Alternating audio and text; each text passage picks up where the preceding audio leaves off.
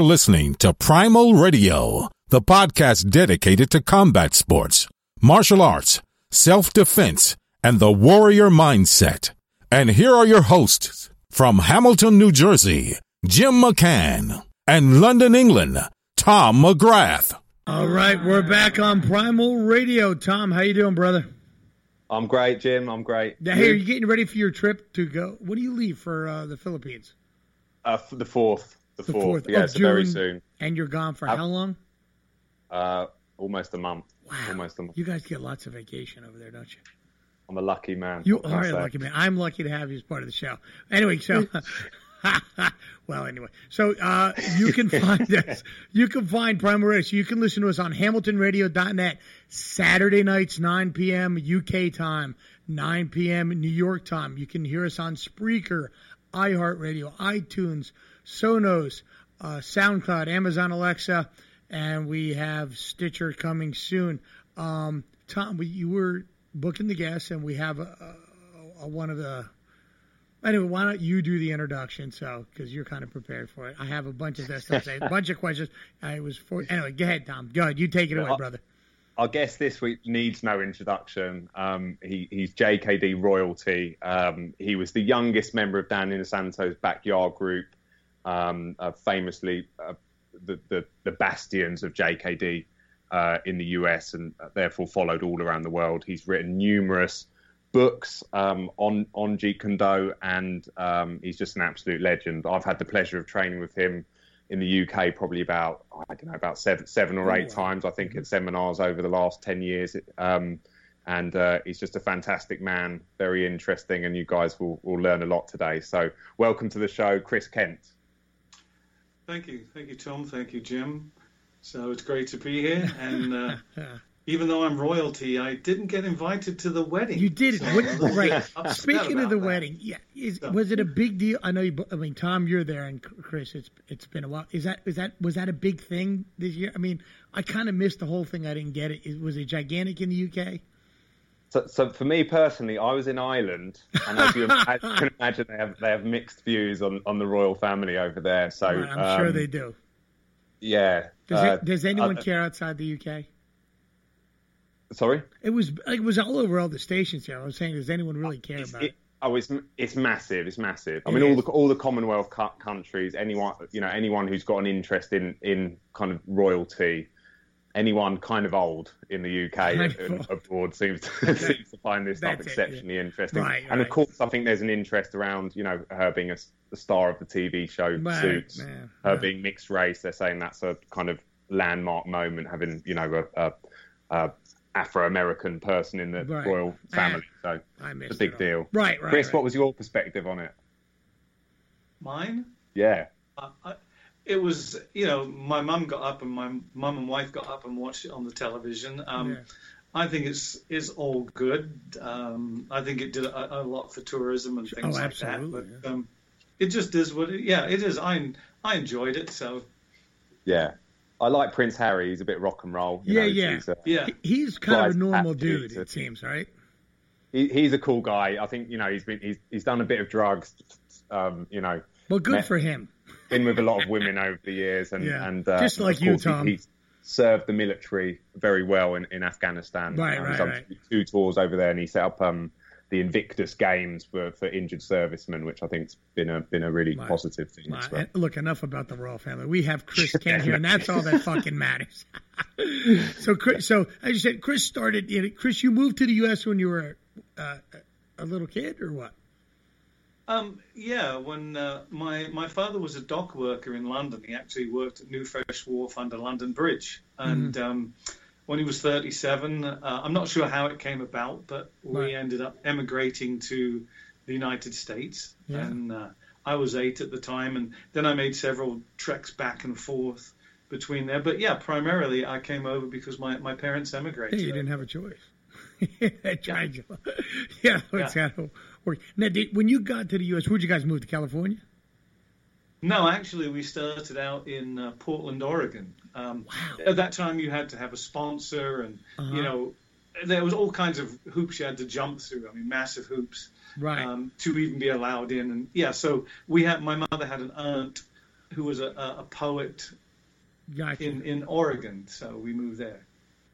oh, so that's you, now when you got there, you, you were completely out of place. Did you feel were you treated differently in school and stuff, or was it just a, simple? No, no, no. That that was all fine. I was just somewhat devastated because being a kid at that time, growing up in England and only having Yeah. two two television stations, and um, I knew America from what I saw on television. So Yeah. I flew over to Portland, Oregon, and was looking down to see cactus and sagebrush, and all I saw was green trees and rivers That's funny. and, and houses. And Yeah. so I was a little bit devastated because my my perception of the U.S. was thrown for a loop. You know. No doubt. That's funny. That's right. So after you got there and you became acclimated and stuff, when did you start? Did you start training young, or was it the first time you trained when you were with Dan? No, I, I started actually when I was about 14. Uh-huh. Um, the the thing was, it was it was the Green Hornet show that ignited my interest Oh, in the wow. martial arts. Mhm. You know, seeing Bruce Lee. and- Sure. But my, my martial art career didn't start till we moved to uh, Santa Monica, California. Uh-huh. And at about 14, um, Santa Monica YMCA had a really good judo jiu-jitsu program. Oh wow. And at that time, that's what I could afford. So I, I joined. So I started at 14 in that. Did that for a couple of years. Did Shotokan for a short period of time Uh-huh. till I got a knee injury playing soccer. And then when I went back to England and then came back to California, I started training under Grandmaster Ark Wong in Los Angeles, Chinatown, doing five animal gung fu. Oh wow. No kidding. And then after that, you how'd you how'd you hook up with uh, Dan Inosanto? Well, I read two magazine articles. Um, Bruce Lee's obviously Liberate Yourself from Classical Karate, Mm-hmm. and um, Dan Inosanto's Jeet Kune Do is Fast, Powerful, Deceptive. So I lived uh, not too far from black belt offices and uh, used to go out there and buy magazines. Oh, I wow. called them up and asked them who was teaching Jeet Kune Do.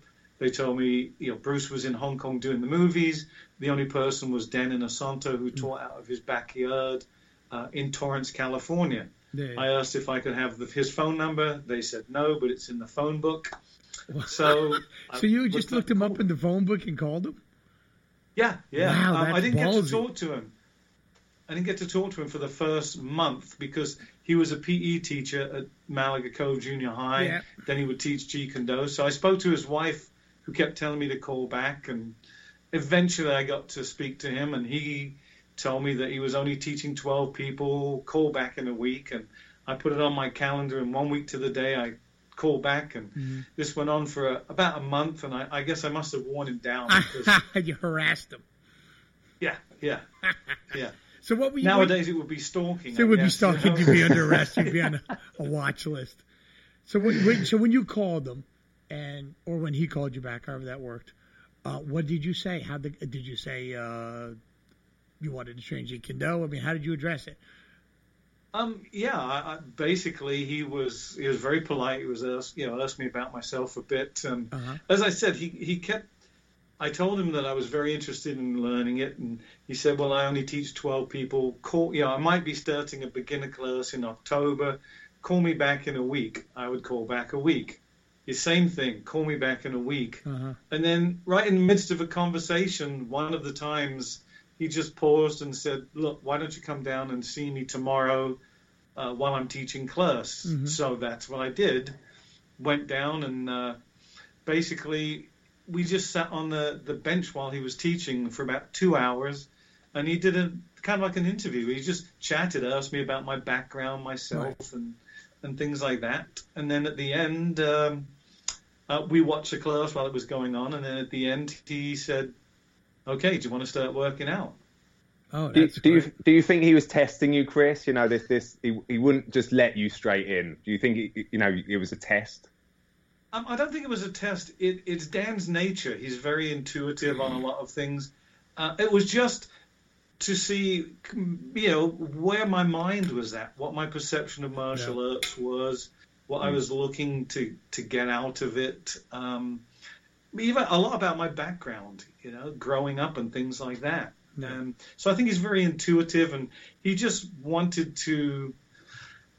Uh, you know, see where where what direction I was coming from. Right. And, So- and back then he he wasn't famous, right? He he was like a PE teacher or something like that, I think. Yeah, yeah. You know, obviously, as we now now know, and we knew back then, he was one of Ed Parker's top black belts. yeah. Yeah. and he, he actually ran his West LA school for a period of time till he got affiliated with Bruce. But yeah, he was um, a PE teacher, and I think he taught some uh, driver's education as well at Malaga Cove in Palos Verdes, and then uh, he would teach Jeet Kune Do.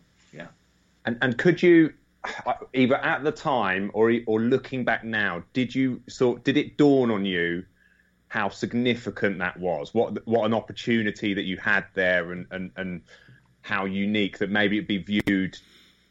A lot of so many people be envious of what you've got all, all this time later, you know. Yeah, um, I I didn't think about that. All I can remember was when he said, "Do you want to start working out?" I had to drive about 25 miles back to my house that Wow. night, and driving back in my car, just totally elated, going, Sure, "This that- is it." This is it. But yeah, yeah, but it wasn't. It wasn't like, "Oh, I think people are going to be immersed." I was just so grateful or happy that I was accepted. It wasn't a, a quick side note. It wasn't until I found out about three years later um, from his wife that my name was about 15th on a list. oh, there, no were, there were about 14 other names in front of mine of people trying to get in. So Wow. So he must, Right. yeah, he must, when you had, he must had a good, like you said, he's very intuitive and just had a good feeling about you, and said, yeah, this kid, well- could, this kid would belong in there, and I'm going to give him a shot. I, I, I hope so. You know, um, Yeah. maybe it was his wife uh, at the time, Sue, because she said, "Well, he seems like a nice English boy," and blah blah blah. so uh, I, I, I don't know. You know, um, That all I- accent gets us a long way, doesn't it, Chris? Oh, yeah, yeah, that it does. accent. It does. All I can remember, like I said, is just feeling over the moon and Right. elated um, that I was accepted. Yeah, and that's funny that you said you right at that time when you're going through that, you don't realize what ma- possible magic you might be presented. Bob Bremer in his interview, uh, I guess it was in the '90s, talks about Beethoven. I don't know if you've seen this interview. Have you seen it, Tom? And he Uh, talked. the one Andrew Staten did, I think. I, yeah, I don't know who did it, I but he think so. Yeah, three part one on if YouTube, anyone yeah. wants to speak to us in 20 years from now, it's because we knew Bruce Lee. Like he said, he had that moment when he originally started training there. It's in that interview on YouTube. There's a couple different him talking about that, and that's so he had that. Go, wow, you know, this is something special. You know, so but yeah, you were young and you're going, oh well, you know, I'm glad they're just letting me in, right? You were thrilled. So what was the first workout yeah, session yeah. like? You know, uh, again, it was it was such a different time back Right, then. And, right. Yeah, as as Tom was saying, you know, no, you had no idea that any of this you? was going to take place or that he was going to become so world renowned and, Right. and, and famous. It was just when I met Dan, he was he was this just down to earth, cool guy, which is how I've always seen him, as well as being my teacher. Right. Um, just very very low key, um, and that was it. And and that group, so, so so the twelve guys that were already there, they've all gone on to be pretty well known. Again, you know, we talked, I used the royalty term earlier on. We, you being the youngest guy going in there, did they accept you? Were there any guys that you particularly warmed to that became your training partners? Um, they were all cool. A, a lot of there's several who have just disappeared into wherever. Um, You know that that never followed up on it. But but the major guys, I, I, I mean, I, I have to say I'm I'm proud. I've had my clock cleaned by the best of them. Dan- Daniel Lee, Bob Bremer, Richard Bustillo, Jerry Poteet Nice. these guys were, were all my training partners. Great. Um, Jerry Poteet actually became sort of like my big brother uh, in the art, and I spent wow. a lot of time on weekends at his house in, in El Monte, California, with at that time my my girlfriend Leslie, who's now my wife. Um, and there were many weekends when Dan and his wife and Leslie and I and and Jerry Poteet in his house, we would meet and have barbecues at the house. Oh, that's great. Uh, but but all of those guys, um, as I said, Daniel Lee, um, you know, amazing, amazing guy. Bob Bremer, you know, taught me never to say you're sorry when you're sparring. yeah, yeah, I, am guilty of doing that sometimes. Yeah, because yeah, he would always go, "Well, god damn, you know, if you do that, I'm just gonna punch you in the face." you know? So, that's so yeah. true. That's and, and you know before I forget, I mean, uh, Tim Tackett was there as well. Obviously, he was my sure. senior. Um, Lucky, um, not Lucky, Teddy Lucaylucay. Uh-huh. The, you know, there was just this amazing group of, of right. individuals. It's like the stars and the moon aligned, you know, to make all that happen. When I think about yeah. it, I go, all that talent yeah. in Southern California, and then in that backyard, yourself included, going, holy shit, how did that happen? You know, it's like a, a once in a lifetime kind of thing, you know? Yeah. I asked yeah. Jim what his biggest regret in martial arts was um, on a show a few weeks ago, and he said it was not not moving down to Southern California because he felt that's really where it was all at for training, and though you know, back just, in the day really, anyway, center of the world it, at the time. It really is. You know, it was. Um, I called it like, well, when when the the, the Kali Academy opened, that became like the mecca for Jeet Kune Do. Right. But yeah. Southern California was sort of like a, a martial arts mecca in itself because of all of those people that were there. Right, yeah. right, absolutely. Like, well, for, I, I look, I grew up in New Jersey, and when I started in judo in 19 shit 73 or something like that, um, there was like that was at the YMCA, and then there's like one karate school, you know, a, a, a Korean karate school, and there was nothing else. And in the East Coast, we were 20 years behind you before JKD and all that stuff kind of came along, or a nice variety of starts. So it was much more difficult yeah. to kind of get the ball rolling back then, you know. Mm-hmm. Yeah. Yeah. But um, go ahead, Tom. Chris, uh, in terms of like you, you've you've become known for JKD and you've you've written all these books. Did you think it would have the level of influence back then where that's carried through right you know right through your whole life? Um, quite honestly, no. I, I didn't. Again, I didn't go in for it. I was I was intrigued by it. I thought it was something that that was going to offer me something. However, it didn't take very long at all from again being with Dan to to realize you know people talk a lot about finding one's passion nowadays. Right. Um, I knew that this was my passion. I knew that that this was what I wanted to do, and that I hoped that one day I might be in the position of being able to share it with others. Mm. But but I didn't go in there. I had no idea what was ever going to happen because of all all of the events that took place. And there's there's lots of I, I guess there's different um, brands of JKD that have mer- emerged over the years. You know, the concept stuff, the Chinatown stuff, etc., etc. Um, how would you describe Chris Kent JKD? Well, the only time I, the only reason I went to just Chris Kent JKD is because basically it just reflects my individual development process, my interpretation, um, and growth within JKD that I, I share with people. Um, you know, the, first of all, there was l- legal stuff that came yeah. up, as we all know later on, about right. using Bruce Lee's Jeet Kune Do and and then mm. all of the, the crap that went around with, with all of that. So for a while, I just used Jeet Kune Do, and you know, at my school. But but then I you know I just decided, well, look, I'll just put it's me, it's it's my interpretation, mm-hmm. my sharing, my individual development. In the same way, I guess that like Ted Wong would be Ted Wong Jeet Kune Do. Sure. And, yeah. Uh, quite honestly, you would you would have Dan Inosanto Jeet Kune Do. Right. Right. Yeah.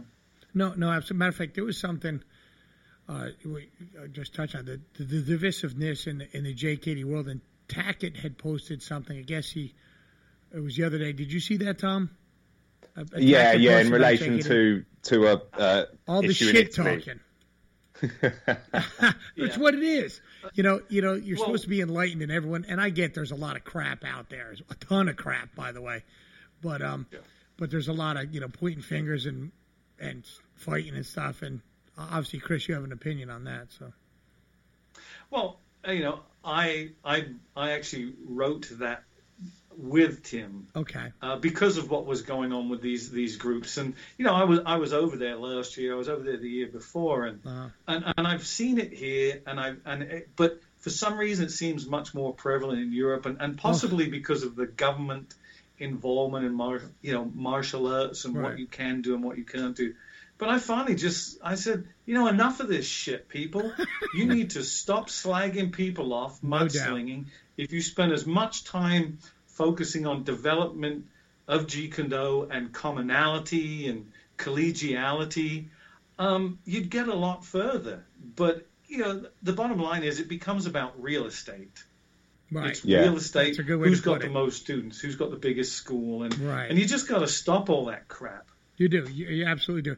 Um, you know, uh, it, uh, not to in. I go online. I'm not, and I see whether it's close quarter combatives or whatever whatever martial art you want to put in there.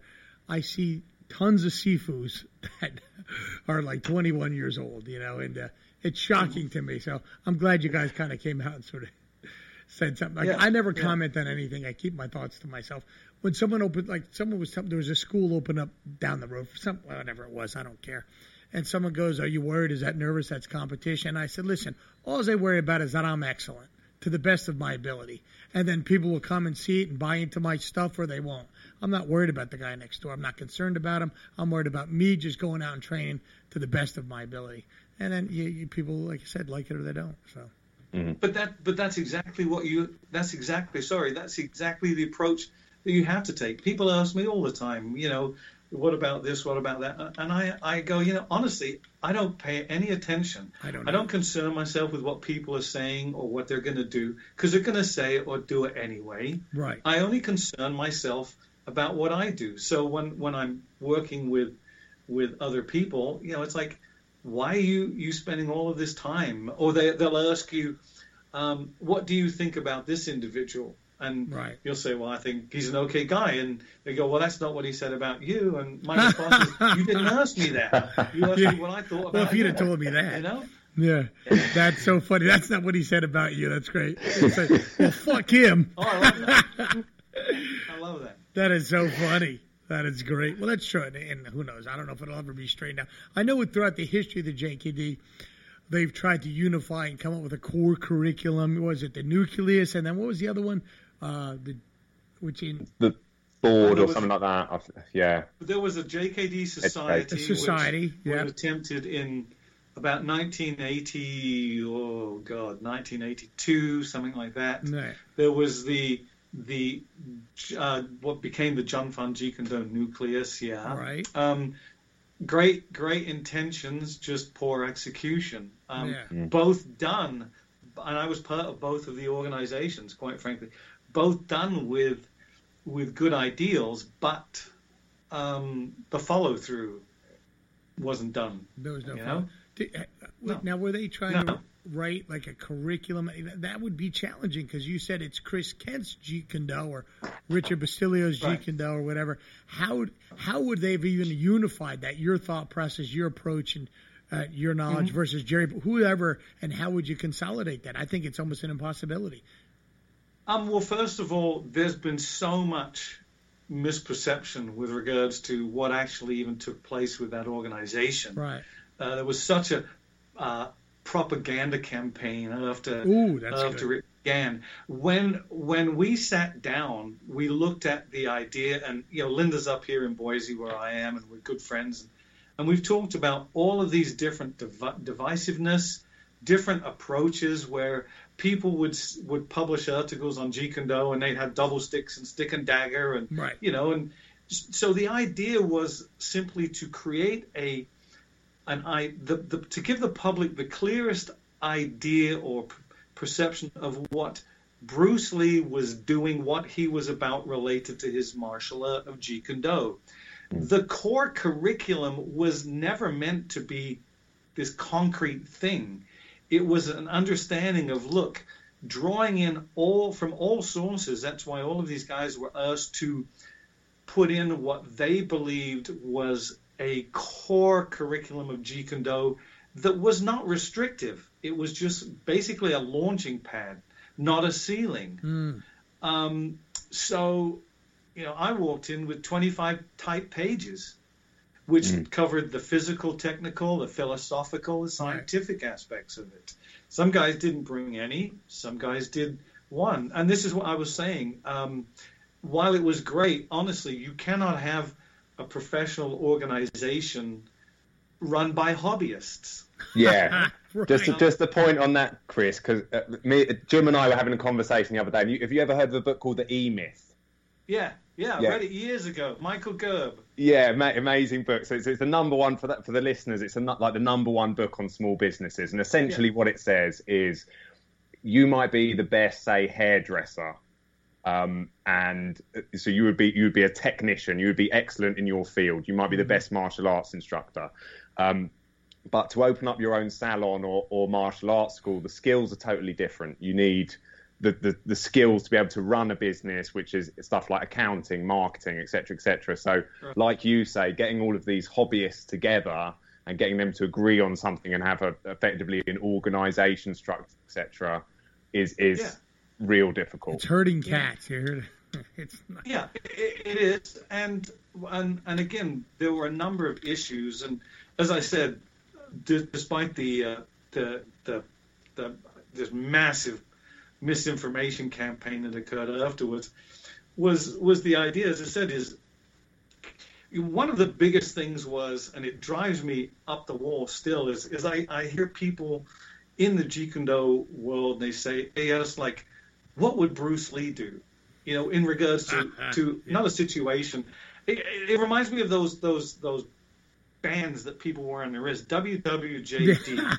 you know, what would Jesus do? Right. He wouldn't wear a band, first of all. Right. Okay. so, so they, they say, you know, well, well, we've got to look at this, but but what would Bruce Lee do? And you go, no. That's Bruce great. has been dead 45 years. The question is not what would Bruce Lee do. The question is what is the right thing to do and the necessity or the necessary thing to do now. Yeah. You know. Mm-hmm. Um, so, so like I said, you ran into that. So again, to get back, the core curriculum was never meant to be the this is the be all and the end all of Jeet Kune Do. In the same mm. way that that organization, and I warned them about walking into this quagmire of anything to do with certification, instruction, yeah. anything, yeah. Um, that you were going into a quagmire. Mm. So the initial idea was simply to create a, an organization that would, because of Linda and Shannon and the amount of material and access they had, and with John Little, that could offer the public the clearest, most accurate picture of what Bruce Lee was about, what he was doing, and that was it. Mm-hmm. That that was that was it. Mm. Not about certifying, and then it became the thing of um, almost like where uh, I, I, I got the idea about a fellowship of like a fellow of photography from one of my students. Her mm-hmm. her boss was one of the top professional photographers, and the idea was that because he had reached these standards or these levels, he was recognized as a fellow of photography. So the initial idea was simply to create this thing, and then if somebody showed a high degree of scholarship, both physical and in Jeet Kune Do, mm. then you could recognize them as a fellow of Jeet Kune Do. And then, like mm. I said, then it went six ways from Sunday, yeah, yeah. and uh, you know all hell broke loose. So. You know, yeah, yeah, it's a shame. It's a shame that it is. Um, I've done a few seminars with you, Chris, as I mentioned earlier, and the the thing that's most impressed upon me is your understanding of Bruce Lee's thought process. Um, so you know why he chose things, why he rejected other things, how how he draw the essence of other martial arts. Is, is that something you, you, you could sort of talk talk to us about your understanding on? That? Yeah, well, like you said, you know, we've known each other for a number of years, and you've been to a number of seminars, and um, the idea for me is look if I want to go and teach somebody just physical techniques, I can do it for 10 years straight, you know, it just, but that's not what it's all about. Mm. For me, uh, as I've said on a number of seminars, the idea is to get the participants to understand the thought processes that Bruce used in his personal development, in his development of Jeet Kune Do, so that if they understand those, they're in the position to be able to use the same or similar thought processes that that he did for their own development. I mean, I mean, he was he was interested in himself, and that's not being selfish, right? You know, um, so how did he choose? What were the protocols he used in in choosing to draw something in? Like like we said, drawing like drawing the essence of something. Mm. Uh, Dan used to talk about this stuff so frequently in the in the, the very early days that and maybe that's why it was hammered in. Yeah. that like combination punching. He would say he would run guys through all these different combinations and they would go well yeah but can i have a list? And i do not give lists to my students. I absolutely refuse to because mm. that's all they ever use. So the idea was you're right. I'm not teaching you combinations. I'm teaching you the essence of combination punching which, See? which, given in in a seminar when you've only got people for two days, is far more appropriate, right? Yeah, yeah. Well, right. again, that's what I'm saying is is if you can get them to to understand those thought processes, the protocols, you know, it it it's not about just adding, adding, adding. There's a difference, as I've written before. There's a difference between accumulating and absorbing something. Big difference. That's right. Excellent. Yeah, huge difference. Huge. Not you're right. And you know, accumulation, you just add on, tack on, tack Ra- on. Right. Absorbing, it becomes part of your structure. Right. So then yeah. there are there are protocols that you use in in looking at something, and, and often you'll hear terms in Jeet Kune Do, the educated eye and the discerning mind mm. which comes through through training, through experience, and the educated eye allows you to look at something and analyze it. Uh, does it have a good delivery system? Are you well covered when you're using it? Does it bring you back to your own good position or move you on? Um, the discerning mind is this theory valid or is it invalid or not useful for what I'm doing? Do you think? Sorry, coming back to the um, uh, the essence element. So some people have said to me over the years that J- JKD is just he's just taken the best bits from other martial arts, and that's yeah. that's very incorrect. So could you just elaborate on what, what the essence means versus literally well, taking all, things? yeah, first of all, the best is subjective. I mean, what right? What is the best arm lock? The one What's that the works. best arm lock? well, it's the one that works and that you can use at that particular moment. Right. Yeah, that's right. So it's not it's not about drawing. It's not about taking the best. That's that's just eclecticism. That's like you know grabbing everything and throwing it in. Um, drawing the essence. You know, it, it's it's really cool having access. For a while up here, I had access to Bruce's entire library because of wow. the foundation was here. Nice. Mm. So I could go in and, and pull off any books, grappling, judo, whatever. And what you see is what's written in there and then what's written in those the commentaries on the, the martial way is sometimes the essences are not physical techniques. You know um, you can see how can i draw their essence and make them work for me? And in parentheses you'll see speed power economy of motion.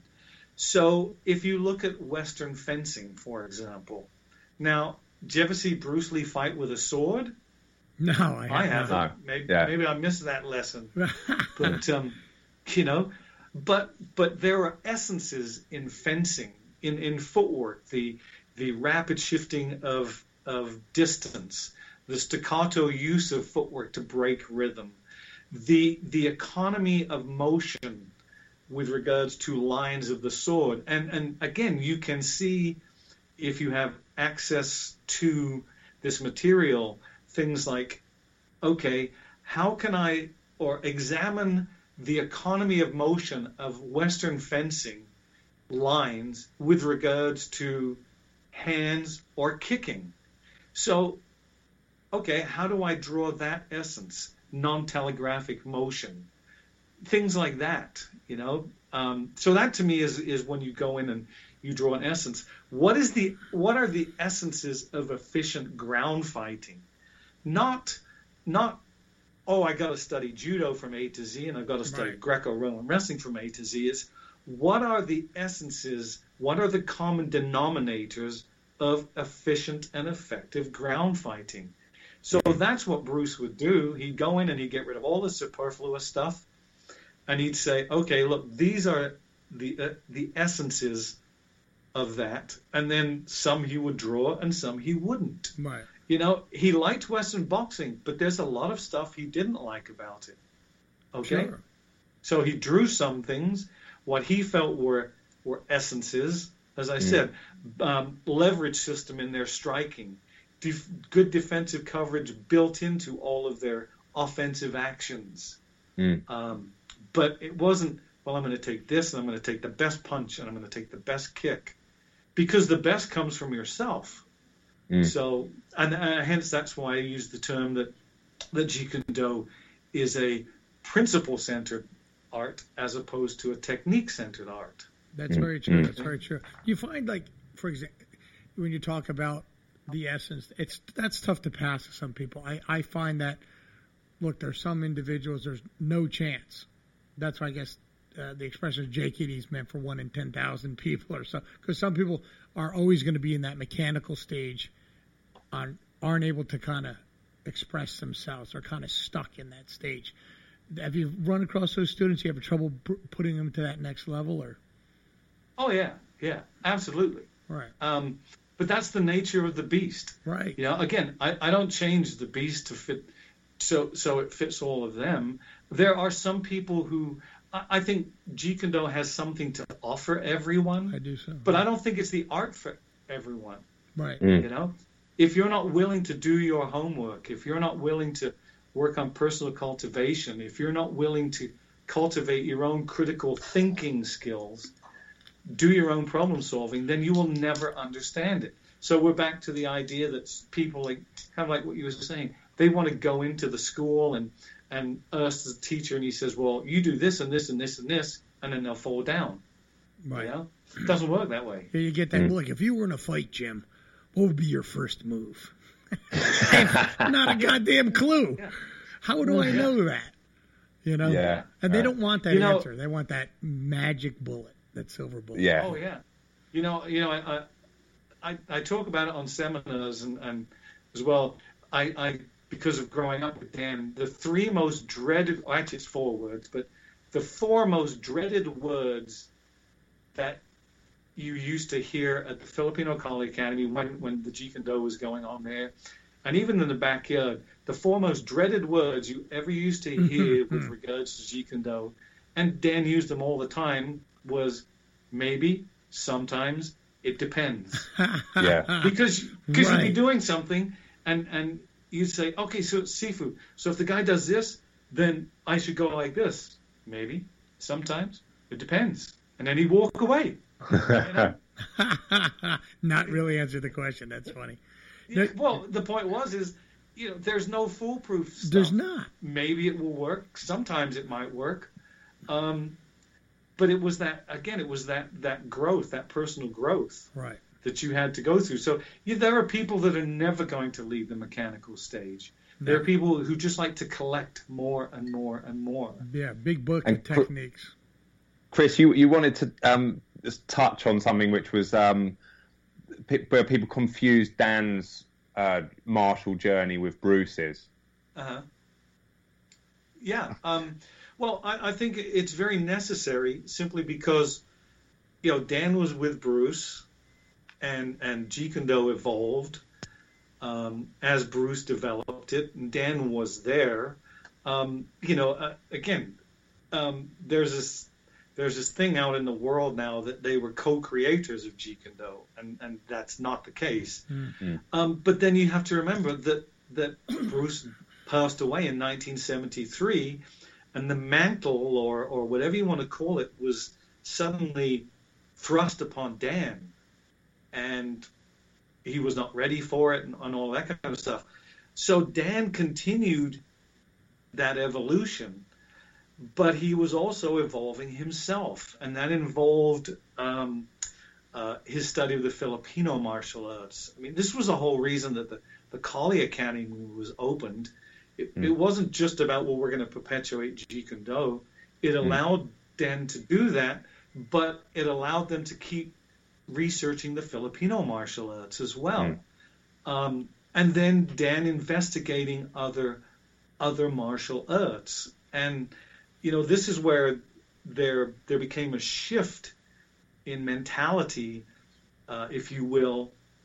Um, and we talked about this between when there was what I use the term when there the, there was the JKD culture that existed in the school, when it was all about no matter what you did, it was to make make it into a single cohesive art mm. that worked for you.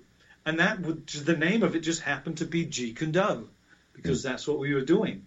But no matter what what was done, even even the Filipino martial arts, when I learned them initially, Dan taught kind of like what I use the term a very JKD perspective. We're going to mm. cut right to the source. We're going to get this, but it was to end up with a single cohesive art. Um, that culture shifted, I would say, in the, the early to mid 80s, but it's probably the early 80s, to where Dan at the school, Dan would share different arts with people, you know, the Muay Thai and and the the the, the other arts, uh, the Savate, and and then people could pick and choose, and and so people would go to like the Jun Fan Kung Fu class or whatever, or some guys would go to the Savate class, but there was there was a, a shift in mindset, if you will, from what I refer to as the JKD culture, JKD mm. mindset, at the time of whatever you do, it has to become part of a single cohesive whole that functions for you. To um, go and examine these, and if you want, you can choose where you want to go. So this is what I'm saying is that um, Dan has his own martial evolution, which is which again is amazing. I mean, the amount of material oh, yeah. he's learned, and he has become an ambassador mm. um, for these different arts. And I and I have to say, point blank, right here and now, um, that um, Wing Chun is a is a great art, but the reason for its worldwide popularity today is one individual. Mm. And we know that that was Bruce Lee. Right. Mm, if yeah. if it had been Hung Gar, then Hung Gar would be this popular. Yeah. That is not to denigrate the art. It's a great art. Yeah. Dan would share these arts with other people. You know, um, so Dan was one of the reasons that the Filipino martial arts has oh, such worldwide notoriety sure. today. Yeah, agreed. And, and agreed. he was one, at the forefront of um, uh, bringing uh, Surachai Sirisute and the, the Muay Thai. Mm-hmm. And you know what it was was it was his his notoriety and public um, public figure that allowed people to to become more aware of these things. Like I said, it doesn't mean that they're not great arts, but mm. I mean, come on, let's look at it.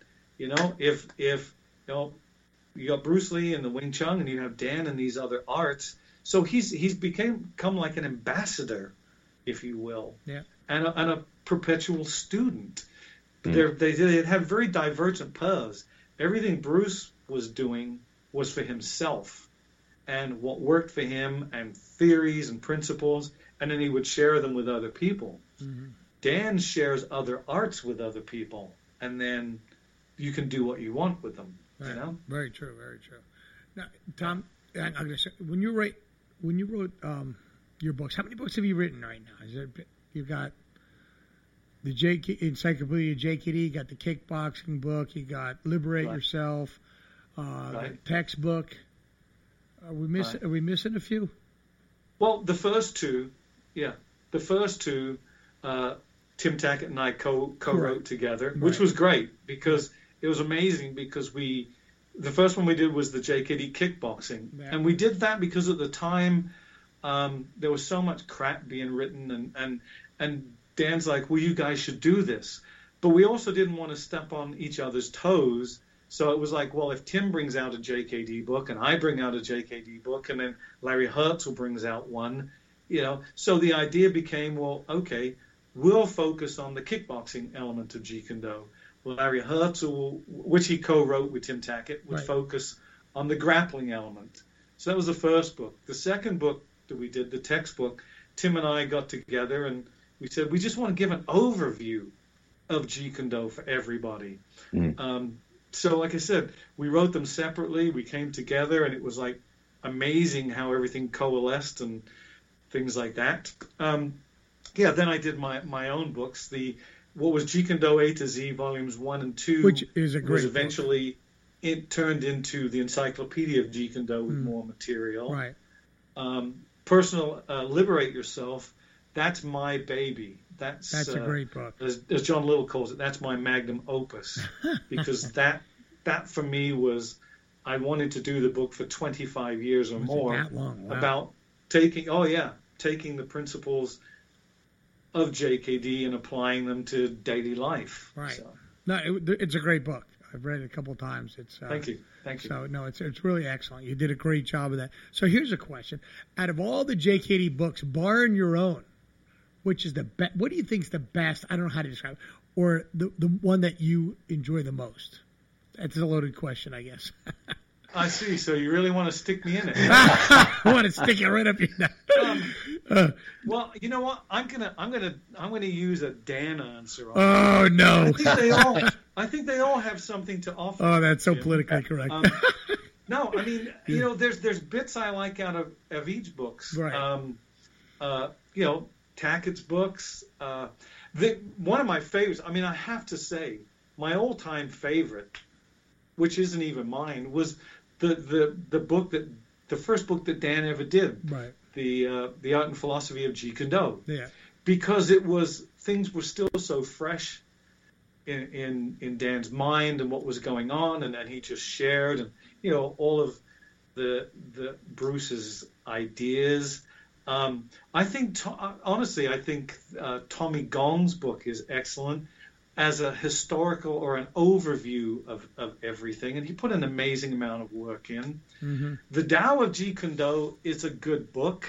Um, it's, I mean, I was actually there when, when Gil Johnson was putting it together Oh, because. Okay. um, Dan allowed him to come into our JKD class to to do it while he was working on the book. But the the problem with those books, um, and even the ones like T- the Tuttle books that John Little edited, which are, again are great, Yeah. the, the the problem with all of those those main books like that is that there was so much written material, but so much of them didn't have dates on as to when they were written. So Sure. some things Bruce might have written earlier and then changed his thoughts about later, but they were kind of all put together in a book as like a stew, you know. Right. So, um, so those are difficult books if you don't have a really good background. But uh, but as I said, that you know you can get something out of each one, and and you'll start seeing all of the common denominators. Right, that that's what you need to look for is that common denominator, as opposed to this is right Yeah. versus that is wrong. You know, Remember, Yeah. I'm looking on Amazon.com. I own this book. It's in, on my shelf at my gym. The Art and Philosophy of Bruce Lee by Dan Inosanto, hardcover goes for 150 bucks and paperback 132. I bought it for like 10 bucks back in mm. 1980 something. Yeah. That's There's quite a amazing. few like I that. know your original kickboxing and tech bo- t- kickboxing and textbook are going for around the same price. Yeah. You know what kills me is I had an opportunity to buy cases of that first book. Yeah. Actually, cases of all the books for two bucks a book. No shit. So I was like, I for for eighty five dollars, I could have got a case of Jeet Kune Do, The Art and Philosophy of Bruce Lee. uh, I would be retired right You'd be now. right. That's funny. Right? That's funny. you should have believed in your own material more, Chris. Yeah. Oh, well, dude, that's great. That's might, might be worth ten times more in a few years. there you go. Um, yeah. Chris, what one thing you wanted to talk about was uh, misconceptions around JKD as well. Um, that you know, yeah, um, there's misperceptions and and misconceptions and misperceptions, and there's there's fundamental mis, misperceptions, a number of them, um, which again, you know, I've written about. The first is that, um, you know, it's it's Bruce Lee's it's Bruce Lee's personal expression of martial art. Therefore, he, nobody else can do it. I mean that that's that's silly he expressed himself as a martial artist using Jeet Kune Do as a vehicle, Right. but there's material in Jeet Kune Do that's transmissible from, as we know, you know, Mm. from person to person. So we will express ourselves in our own way based upon our physicality and our, even our psychological makeup. You know, and that's the thing with personal cultivation in Jeet Kune Do. If you are more uh, of an introvert, more of a counter fighter, then you will go more one direction than somebody who likes to crash. So, fundamental misperception is that it's Bruce Lee's personal martial expression, so only he could do it. Um, again, the one right around that is that Bruce Lee, uh, Jeet Kune Do died when Bruce Lee died because of that. Well, again, that's a stupid statement.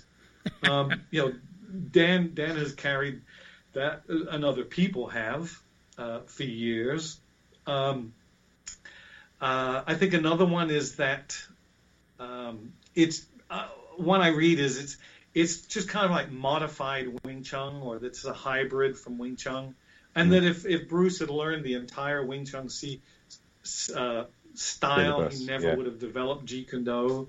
Um, absolutely false. Mm. I mean, mm. you know, from the moment he arrived in the U.S., he was making modifications and changes and things yeah. going on. And then, so people will argue this forever and a day. Oh, no doubt. I, again, oh. I don't waste my time with right. it, but it, it's a misperception. It is. Um, yeah. yeah. I was watching. I, I, don't. I don't. I don't even know the guy's name, but I was watching some YouTube thing, and this guy was you know, talking about Bruce, and he had some bad things to say about him, and and he thought same thing. Like he, Bruce didn't study Wing Chun long enough to know what worked and what didn't. That was pretty much his take, and then he gave his synopsis. Yeah. I don't know. I shut it off after a couple of minutes. I didn't give a shit that yeah. much. So. Well, yeah. Well, let me tell you, as somebody who was around at the time, yeah, when Bruce passed away, and and saw you know what happened and what took place. Um, and and listened to Dan, and he's like, I don't care what people say, nobody could touch him. These guys couldn't touch him mm. on this kind of stuff, and yeah. you know, and um, so so that's why I just I just laugh at some of this stuff because right. it's like, well, somebody said something about somebody said that something said right. five generations ago. I will say one thing though that which is the the absolute truth, and that is because Dan used to say it all the time. Richard Bustillo said, he goes, you know, it's funny because nobody stepped forth and said a damn word when he was alive. Ah, yeah. That's a good point, right? No doubt. Nobody. Nobody. What, Chris, what what do you think Bruce, were he alive, would think of JKD as its sort of, you know, amassed global popularity and, and things like that these days? Uh, you know, again, to and I'm not trying to evade the question, but for me to say what he would have thought, I can I can only give you my interpretation. That's and yeah. I, and I think yeah. I think that in some some cases he would be uh, impressed by it or, or pleased by it, and in other cases he wouldn't be pleased by it. And this goes back to the misperceptions that that have been built up around it. Um, I think that. Um, some of the hardest things is that in, in some ways Jeet Kune Do was was helped created to bring people out into the light in the martial art world, and nowadays there almost seems a, a, a case of people trying to take it back. Yeah, I agree. And and and I have to explain that by, I mean, you know, now you have people giving belts in Jeet Kune Do. and, well, there's not belts. And, and I don't denigrate any system that gives a belt, no. but they didn't exist in Jeet Kune Do. Right. Um, and and Linda and I discussed it, and and the the point was it's it's not that it doesn't mean anything. It's just that they're considered non-essentials. Mm. So now we've got people who are giving out belts in Jeet Kune Do. Um, now we are, you know, uh, it's almost like a, a classicalization of Jeet Kune Do. It's right. gone from being about the cultivation of an individual to the perpetuation of this this entire art. So now we have, uh, you know, uh, even forms, you know, that, that oh well, this comes from Jun Fan Kung Fu and and that that's a whole nother question. Jun Fan Kung Fu and Jeet Kune Do and the names, yeah. things like that. But uh, yeah, and that's what I mean. I think there there'll be some things where he he he would be pleased, and there'll be a number of things where you guys he would say, "What the hell are you guys doing? You missed the whole point." Mm. One of the most enlightening things you said, uh, Chris, on, on, one of your seminars I attended to, you said Bruce started out with the goal of creating the ultimate martial art, but he ended up um, with it being all about the individual. Um, and you, you, were just talking about the, in, the individual element there. Would you just could you ex- kind of expand upon that a little? Yeah, but well, it's very true. If if you if you look at it and you can read about it, um, as a young man, he he had a when he became involved in martial arts, he had an avid interest in it. So he's he began in the Wing Chun, and but but he kept scrapbooks, and and pulled out other things, and and and he would um, pick up ideas from people and, and exchange and um, you know things things of that nature. And and you can read in his early letters to like Taki Kimura and William Shun oh yeah I'm creating the ultimate kung fu system. This is going to be it. It's a, and it's a combination of of Wing Chun you know uh, Western boxing and fencing. And these are mm. these are actual letters that are written mm. um, as the evolution progressed and this is why I said uh, before that you cannot stop and memorialize any point along that, that evolutionary path and say this is Jeet Kune Do. Because, yes, in 1964 65, the intonations of Jeet Kune Do were already coming to pass. The name did not come into use until July 67. And at that time, it was still focused around that and, and, and the, the fighting and the aspects of it. But as it continued on, and, and, and this is where I said you have to look at, at Bruce's evolution, it got to the point where he came to the conclusion that even by defining it as the way of the intercepting fist, he had limited it. And maybe, you know, again, during the time he was injured and and started doing doing other research, it became that's not it. That's not it. It's not that the the it lies within each individual person to develop. So that's what I mean. It you know it became from yeah man we're going to create the best system to there are no systems. There's only the individual. Um, and that's why I like that Longstreet episode where he's talking with yeah. Longstreet, and the guy's like, "Well, you know, well, you know, he's going to teach me all this. Look, I can't teach you. I can help you to explore yourself, Very and that's true. it. Right, right. So, uh, and that's where the the philosophical foundations of Jeet Kune Do are so important. Right. Because if you don't have those, you you just have you know fighting, and yeah. to to quote my my bud John Little to say that Jeet Kune Do is is just all about fighting is like holding up one one frame of a movie and saying this is the entire film. Man, it doesn't make sense. You know, Chris, do you think? I'm sorry, Tom. Um, like at that JKD after the first generation guys and the original guys are moving along, getting older, passing away. Uh, do you think it's just a matter of time before it won't even resemble JKD years uh, years later? I mean, I, obviously there are guys who are are phenomenal at this, and other guys are not. But the further away you get from the source, the less likely it is to to remain the same. So it's like I, God, think, you know, when yeah. guys pass away, yeah, I, where's, where's, it going? I think this is why the the philosophical frame is so important. Yeah, because that you know, yes, Jeet Kune is about personal growth and continued growth, but with a central theme, and that central theme is the development again of you as an individual. Yeah. Um, so you're going to have all of these different groups and, and different things. And, and this is where people people even use terms like, well, we've evolved Jeet Kune Do. Yeah. Well, yeah. yeah I'm not Thank sure you. what you mean by the term evolved. Right. Because um, Jeet Kune Do looks at martial art, not arts, but martial art as a, a pie. And all of these elements, facets, striking, locking, are, for want of a better term, a slice of the total pie. So that's what you're looking for totality in martial art, right? But without styles. So, how can you, and this is a big pet peeve of mine, how can you say that, well, we teach Jeet Kune Do and this art, and this art, and this art, and this art? because because if Do is about totality, if it's about doing away with names of styles, well, this is a Muay Thai kick, this is a Jiu-Jitsu lock. No, it's a kick, it's a lock. If it's about doing away with all of that and also understanding that Jeet is just the name that you use for this process, then how the hell do you go, well, I teach Jeet Kune Do, um, which is all about totality, and includes all of these aspects. But if you don't like that, we've also got this and this and this and this. Right. You know, um, it's like going to a culinary institute and they say, well, you're going to learn a complete culinary skills at this institute. Everything to do with culinary, you're going to learn. But if you don't like that, we've also got a, a, a sautéing class.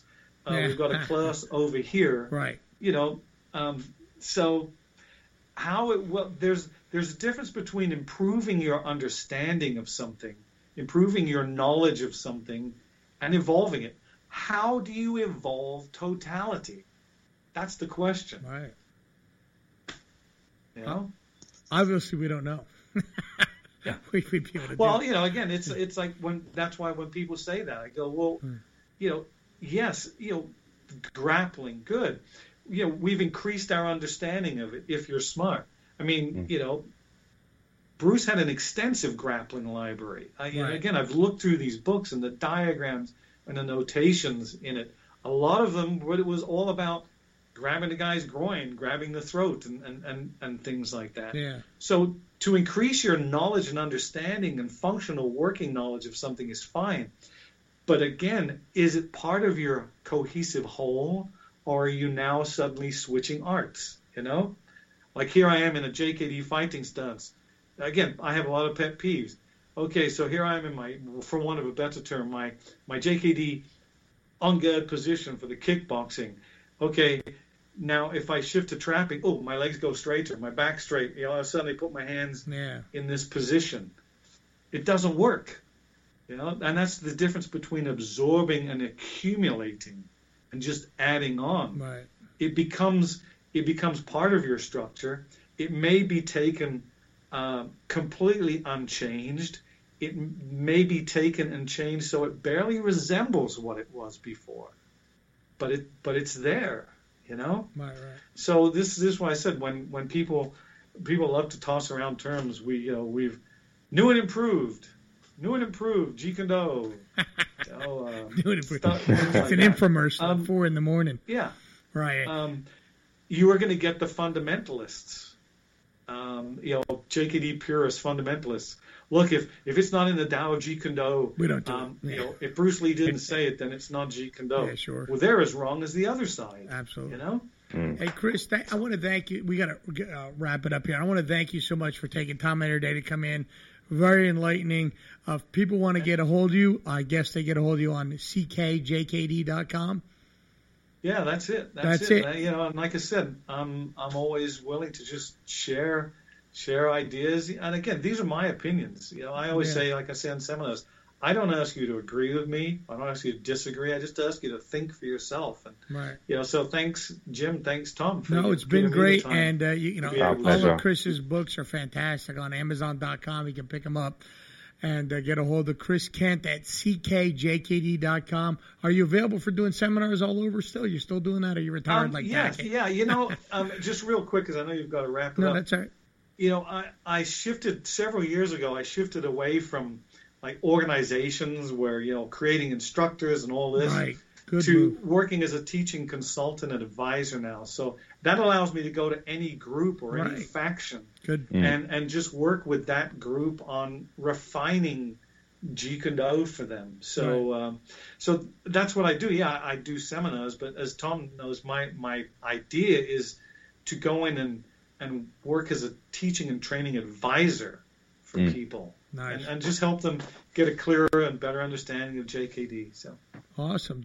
Uh, thanks, Chris. We really appreciate it. Tom, anything you want to wrap up with? No, no, no. Thanks, Chris. It's uh, yeah, fantastic having you on. All right. Hey, look, Well, another yeah, great show with again- Chris Kent. Uh, everyone, we're out. We'll see you next week. Peace out.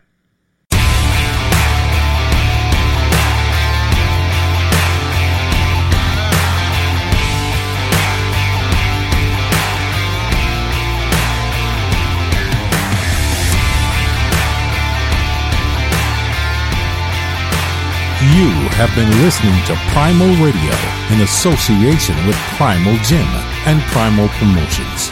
Primal Radio is available on all good podcast venues. To help us grow, please subscribe, like it, share it, and leave us a great review.